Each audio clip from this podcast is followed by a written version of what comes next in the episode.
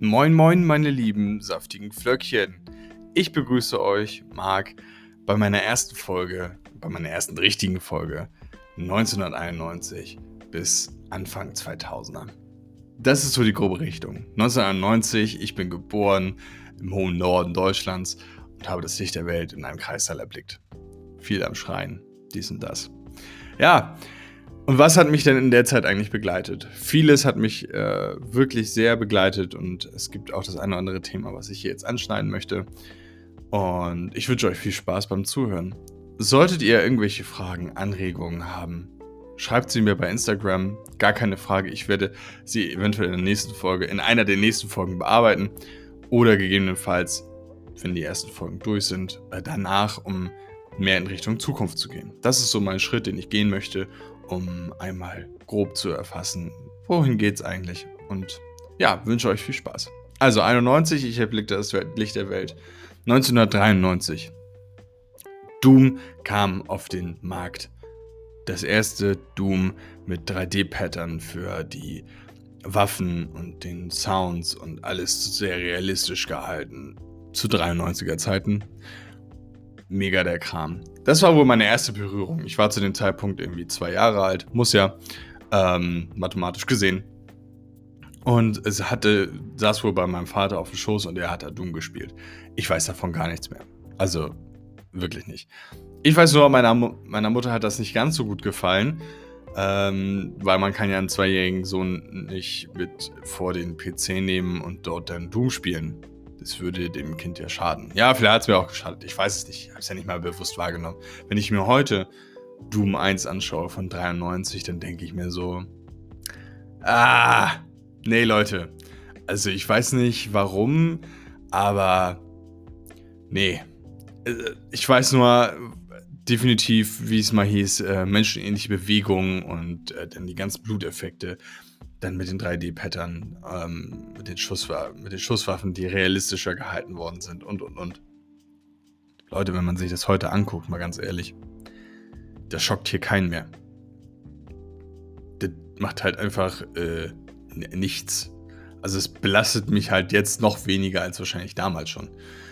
Ähm, allerdings, wenn man das auch in Relation setzt, wenn man sich heutzutage Videospiele von damals anschaut, denkt man sich sowieso, was zum Teufel hat den einen oder anderen geritten.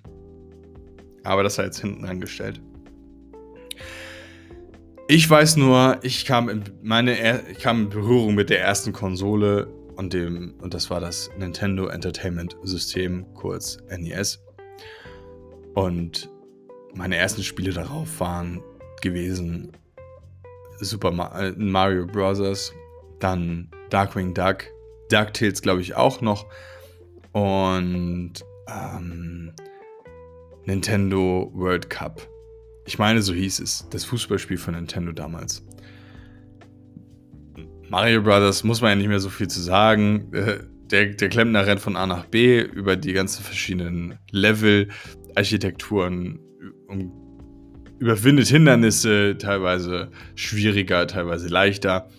Man muss sich da so ein bisschen reinfuchsen, ist mit vier Jahren halt nicht so einfach. ich glaube, damals war es auch nicht so einfach. Ich weiß nur, meine Mutter hat das sehr, sehr gerne gespielt und war auch sehr, sehr gut da drin. Ähm, und jedenfalls ist das in meiner Erinnerung so gewesen, dass sie gut da drin war.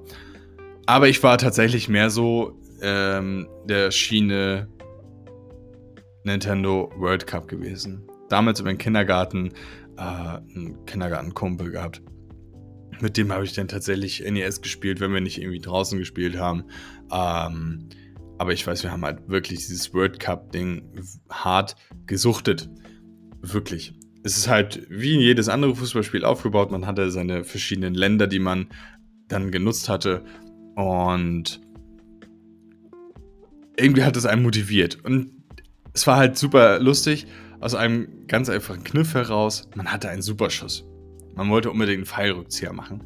Das heißt, man hat hohe Pässe gegeben, Pfeilrückzieher und dann hat, war der super aufgeladen. Der sah tatsächlich in jedem Team auch anders aus. Das kam noch hinzu. Und man hat damit immer, also wirklich immer ein Tor erzielt. Wenn nicht zwei Standardspieler davor gewesen sind. Sonst wurde der Ball immer abgefangen. Also das heißt, der Torwart wurde immer umgebolzt, wenn man dran, nah dran war. Oder der Spieler, der noch davor steht. Ja, das Umbolzen war zu dem Zeitpunkt grandios. Das hat so fürs Lachen gesorgt. Also das weiß ich heute noch. Also es würde mich wahrscheinlich heute immer noch belustigen, weil es halt so amüsant gemacht ist. Also wenn der Spieler von dem Ball getroffen worden ist, dann wurde der zurückgeschleudert und hat dabei, also seine Augen sind hervorgestochen, quasi, also wirklich doll hervorgestochen und er lag dann erstmal am Boden. Und dann ist das Tor gefallen. Die Torwart hat sowas relativ selten äh, kalt gemacht. Also der war meistens immer noch voll fit dabei.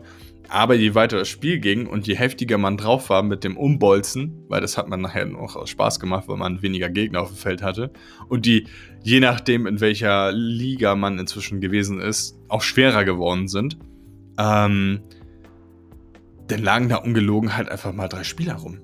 Die sind auch nicht wieder aufgestanden. Die waren nicht weg vom Feld, die, sind, die lagen da rum. Man hat also quasi um die herum gespielt weil die halt einfach da lagen. Die haben nichts mehr gemacht. Reglos. Es gab keine roten Karten dafür oder, oder, oder, weil sie ja wollten ja den Ball anspielen. Also, ja, dafür gibt es ja keine, keine, kein Foul. So. Das wird, dann muss man so hinnehmen. Das ist einfach so gewesen. Es war mega lustig und das hat mich sehr, sehr, sehr lange äh, wirklich super begleitet. Und später kam ich dann auch in Berührung mit dem Gameboy. Ich habe zu Weihnachten den Game, nee, gar nicht war, ich glaube nicht zu Weihnachten, sondern zur Einschulung, also sehr viel später sogar, ähm, habe ich dann Berührung gehabt mit einem Gameboy, den ich dann von meinem Onkel quasi übergeben bekommen habe, ähm, weil dann auch der Gameboy Color rauskam. Und da war die Begeisterung am Gameboy tatsächlich gar nicht so groß. Man hat dann später irgendwie über Freunde Pokémon gespielt und und und. Aber ich habe mit sechs, da kann man sich jetzt hinsetzen und sagen, naja, es ist halt wirklich so nötig gewesen, dass man mit sechs ein Nintendo bekommt. Aber ich habe mit, mit sechs zu Weihnachten meinen eigenen Nintendo 64, also was heißt meinen eigenen, aber ich war der Einzige, der es großartig genutzt hat, äh, Nintendo 64 bekommen. Mit Mario 64. Das Spiel war damals sehr cool gewesen, gar keine Frage. Man hatte als erstes dieses Gesicht, was in 3D gemacht war. Man hat sich so man fand es so lebendig und so echt. Also wenn man es sich heute anguckt, denkt man sich so, ah, okay. es ist gut gealtert, weil Nintendo damals schon bewiesen hat, dass man auch so sehr weich zeichnen kann für 3D-Spiele. Ähm, und da konnte man sein Gesicht so ein bisschen durchziehen äh, und hin und her kneten. Das war sehr amüsant. Aber es hatte halt diese große erste 3D-Oberwelt gehabt. Also groß in damaligen Verhältnis groß. Und dann hat man diesen Schlossgarten gehabt und das Schloss als Hauptpunkt und halt eine frei drehbare, Ka also in Anführungsstrichen frei drehbare Kamera. Und ähm, musste dann in dieses Schloss reingehen, weil das Schloss quasi als Hub diente. Man kann sich das so vorstellen, ähm, in modernen Spielen ist ein Hub quasi ein Ort, an dem man ist und von wo man aus alles startet. So. Ähm, ähnlich wie eine Kommandozentrale auf einem Flugschiff so ungefähr, auf einem Raumschiff, wenn man das so sehen möchte. Naja, auf jeden Fall ähm, hatte man dann dort verschiedene Türen, um dann halt äh, zu Bowser auch zu kommen, musste man eine gewisse Sternanzahl haben und, und, und man ist dann immer höher im Schloss gekommen. Und der Clou bei dem Spiel war, dass man äh, durch die Türen in Bildergalerien gekommen ist. Und diese Bildergalerien waren quasi ähm, einzelne Level. Und dann ist man in dieses Bild hineingesprungen und war dann in einem komplett neuen Level, was halt auch sehr groß gewesen ist. Also A voll 3D und sehr groß. Und das war sehr cool, weil man musste dann dort äh, verschiedene Aufgaben erfüllen, um an diese Sterne zu kommen, die man ja brauchte, um die nächsten Türen freizuschalten, beziehungsweise um zu Bowser zu kommen.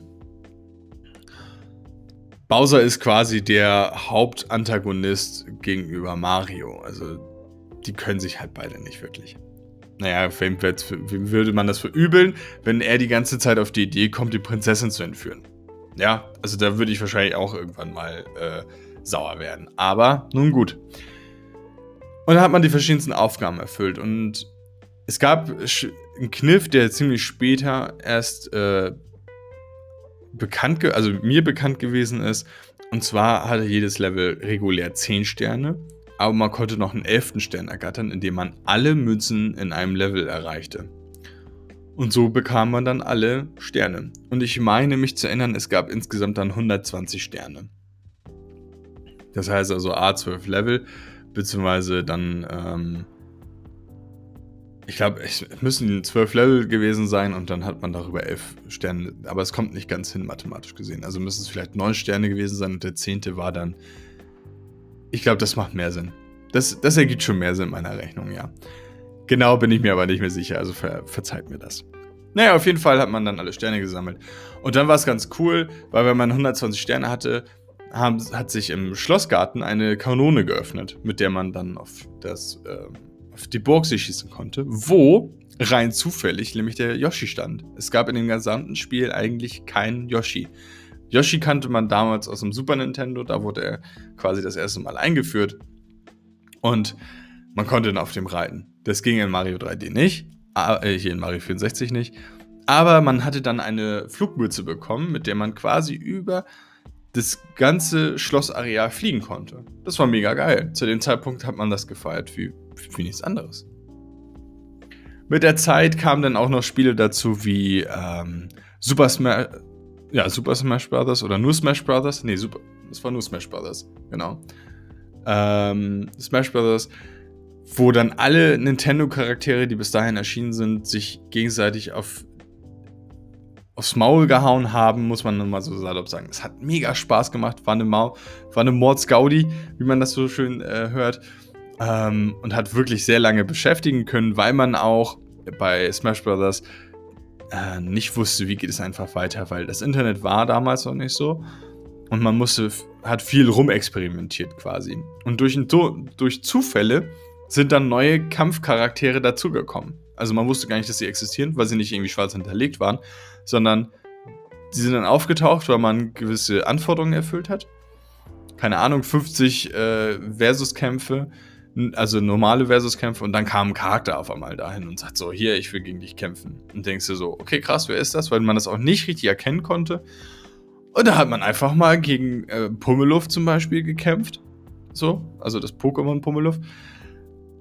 Und wenn man die besiegt hat, war die im Team. Mega geil. Ich fand die Idee mega gut. Heutzutage gibt es das ja gar nicht mehr. Heutzutage kaufst du dir das und dann ist das Thema durch. Du weißt schon von Anfang an, okay, den Charakter gibt es, ja, dann los. Es ist gar kein Anreiz mehr da, ähm, herum zu experimentieren. Wenn man sagt, naja, ich kann mir das Ding ja auch kaufen. Finde ich mega schade. Ich hätte das mega gefeiert, wenn man gesagt hätte, okay, wisst ihr was, wir gehen back to the roots hier sind eure Charaktere und dann denkt man sich so, okay. Und dann spielt man und spielt man und dann kommt der nächste Charakter, dann kommt der nächste, dann kommt der nächste, weil man so und so viel erfüllt hat, weil man das Spiel dreimal oder fünfmal durchgespielt hat, dann kommt der nächste, weil du das Spiel auf extrem durchgespielt hast, dann kommt der nächste. Das ist auch viel herausfordernder und macht auch viel mehr Spaß mit der Zeit, auch Zeit hineinzustecken. Aber wir leben ja zurzeit wirklich in einer Zeit, bei den ganzen Zeitansagen hier, wo ja keiner mehr richtig Lust und Laune dafür hat, äh, sich noch hinterher zu klemmen, sondern man will ja gleich loslegen können und und und. Ich kann mich davon nicht freireden. Ähm, ich finde es nur schade, weil es viel äh, von der Atmosphäre aus ein bisschen mh, nimmt, irgendwie, dass man noch sich was erkämpfen muss. Es wird halt eher alles viel leichter gemacht. Aber dazu kommen wir vielleicht später nochmal in äh, anderen Themen. Ich bin dann äh, später auch in Kontakt gekommen über meine Mutter und deren Freunde mit der PlayStation oder halt über andere Schulkameraden mit der PlayStation und habe dann dort Spiele kennengelernt, wie damals Diablo 1 auf der äh, PlayStation. Ah, das konnte man damals auf der PlayStation, konnte man das zu zweit spielen, an einer Konsole. Das ging am PC nicht. Ja, das war, das war wild. Ähm, dann auch Spiele wie Tekken oder das damalige Alien für die Sony. Aber auch Spiele wie äh, GTA.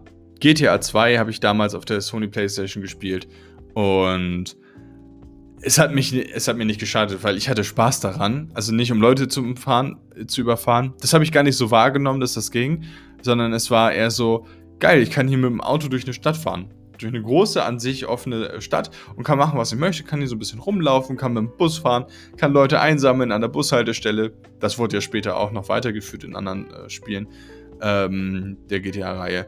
Und fand das mega geil. Das hat mir mega Spaß gemacht und mich absolut motiviert.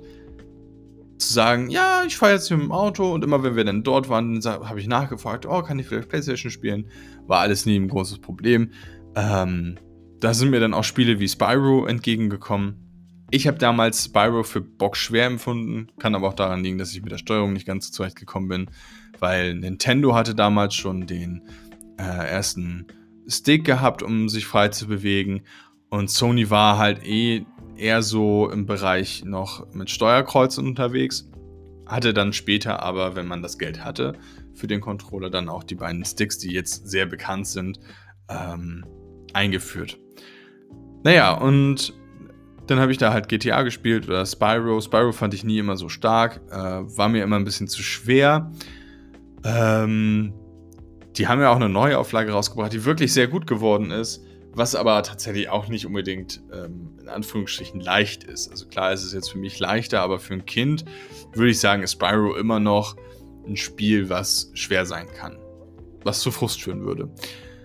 Ähm, das hatte ich nie bei Mario, das Gefühl, dass es äh, großartig frustet. Ich kann meine Hand dafür nicht ins Feuer legen, dass ich mal gefrustet war, gar keine Frage. Bei, Sm bei Smash Brothers sogar eher. Aber ähm, naja, ich kam dann aber später zu dem Spiel, was mich sehr lange begleiten sollte und auch jetzt heute noch immer in Erinnerung, in einer positiven Erinnerung ist. Und zwar war es The Legend of Zelda Ocarina of Time. Mann, was habe ich dieses Spiel geliebt. Ich mochte die Charaktere, die Nintendo da ähm, reingebaut hatte. Der, der Link, also es heißt nur The Legend of Zelda, weil die Prinzessin Zelda heißt. Der Haupt, äh, der Hauptprotagonist heißt Link. Also nur nochmal zum Verständnis. Jeder, der Zelda hört, denkt, oh, das muss er Zelda. Nein, er ist Link. Ähm und dann geht es darum, dass äh, Link quasi aufgenommen worden ist in einem Dorf von Feen. Und es äh, klingt sehr schräg, aber so ist es halt. Und soll Ganon, äh, Ganondorf stürzen bzw. besiegen, weil Link als Träger des Master Schwerts der einzige ist, der ihn besiegen kann. So, das ist so die grobe Handlung dahinter. Aber die Prämisse ist auch, dass wenn Link das Schwert später aus dem Stein zieht, in die Zukunft reist. Also er wird größer und älter und die Umgebung dahin verändert sich auch, weil natürlich von dem jungen Link bis zum alten Link sehr viel Zeit vergangen ist, in der Ganondorf wüten konnte. Und so hat Ganondorf sein Schloss erstmal schön abgekapselt von allem anderen und ähm, hat verschiedenste Tempel ähm, nicht aufbauen lassen, sondern ähm, mit Monstern besetzt, die vorher gut waren und die es jetzt zu besiegen gilt. So, weil sonst kommt man nicht zu Ganondorf, weil man braucht diese sieben, ich glaube sieben Tempel sind es. Ähm, oder vielleicht sechs. Ich möchte mich da jetzt nicht drauf festlegen, aber ich bin mir nicht sicher. Ähm, um dann halt zu Ganondorf zu kommen und mit der Kraft der Weisen, so, so heißen die dann, äh, Ganondorf zu besiegen. Und mit Prinzessin Zelda natürlich. Weil sie halt die krasse Prinzessin ist. Muss man so sagen, sie ist die krassere Prinzessin von den Prinzessinnen, die man so kennt aus dem Nintendo-Reich. Mm. Und auf dem Weg dahin begegnet man halt den verschiedensten Charakteren und man muss halt auch dieses Zeitreise-Feature wirklich intensiv nutzen um gewisse Aufgaben auch zu lösen. Es geht, gibt da ein Beispiel mit einem äh, Pferd, was man bekommt, Epona. Man muss als junger Link quasi die Melodie lernen, die Marlon, die dort auf der Ranch äh, arbeitet, oder das Kind des einem ähm, Mitarbeiters, summt die ganze Zeit eine gewisse Melodie und Epona findet diese wunderschön und ähm, wiedererkennbar. Und als erwachsener Link geht man halt nochmal zu der Farm, weil Epona ein Pferd ist, was sich nicht zähmen lässt von dem Besitzer. Und man dann quasi sagt so, ja, hi, aber ich kann es zähmen und wenn ich das zähmen kann, dann kann ich es auch behalten. Finden die nicht ganz so amüsant, weil man tatsächlich mit der Melodie Epona zu sich holt. Dann soll man ein Rennen starten und das dann auch noch gewinnen, weil es kann ja nicht angehen. Ja. Wenn man Epona hat, dann ist die Welt halt auch nochmal mega geil, weil man kann jetzt endlich schneller von A nach B kommen. Die Welt ist halt zu dem Zeitpunkt wirklich groß gewesen. Also man ist halt wirklich viele Kilometer gefühlt gelaufen sonst. Ähm, und das konnte man sich jetzt einfach sparen, weil man auf der Hauptwelt einfach mit Epona überall hin konnte. Mm, es gab dann verschiedene Bereiche, die dann neu geladen werden mussten. Also das eine Dorf oder ähm, die Tempel, da konnte man nicht mit Epona hin. Aber es war auch gar nicht so wild, weil das waren halt nochmal eigenständige Welten oder eher eigenständige Bereiche. Und was mich halt so super lange bei The Legend of Zelda auch gefesselt hat, war die Musik. Der Soundtrack ist genial, meine Freunde. Ist wirklich genial. Hört ihn euch auf YouTube an. Den kann man zum Einschlafen hören. Bolero of Fire. Super, super Soundtrack. Oder ich komme auf diesen Regen-Soundtrack nicht äh, von der Windmühle. Das Ding, also ich habe die Melodie im Kopf, ich will es ungern jetzt vorsummen. Ich kann euch nur sagen, hört es euch an. Für alle Leute, die eine Switch besitzen, also die das hören und eine Switch zufällig haben,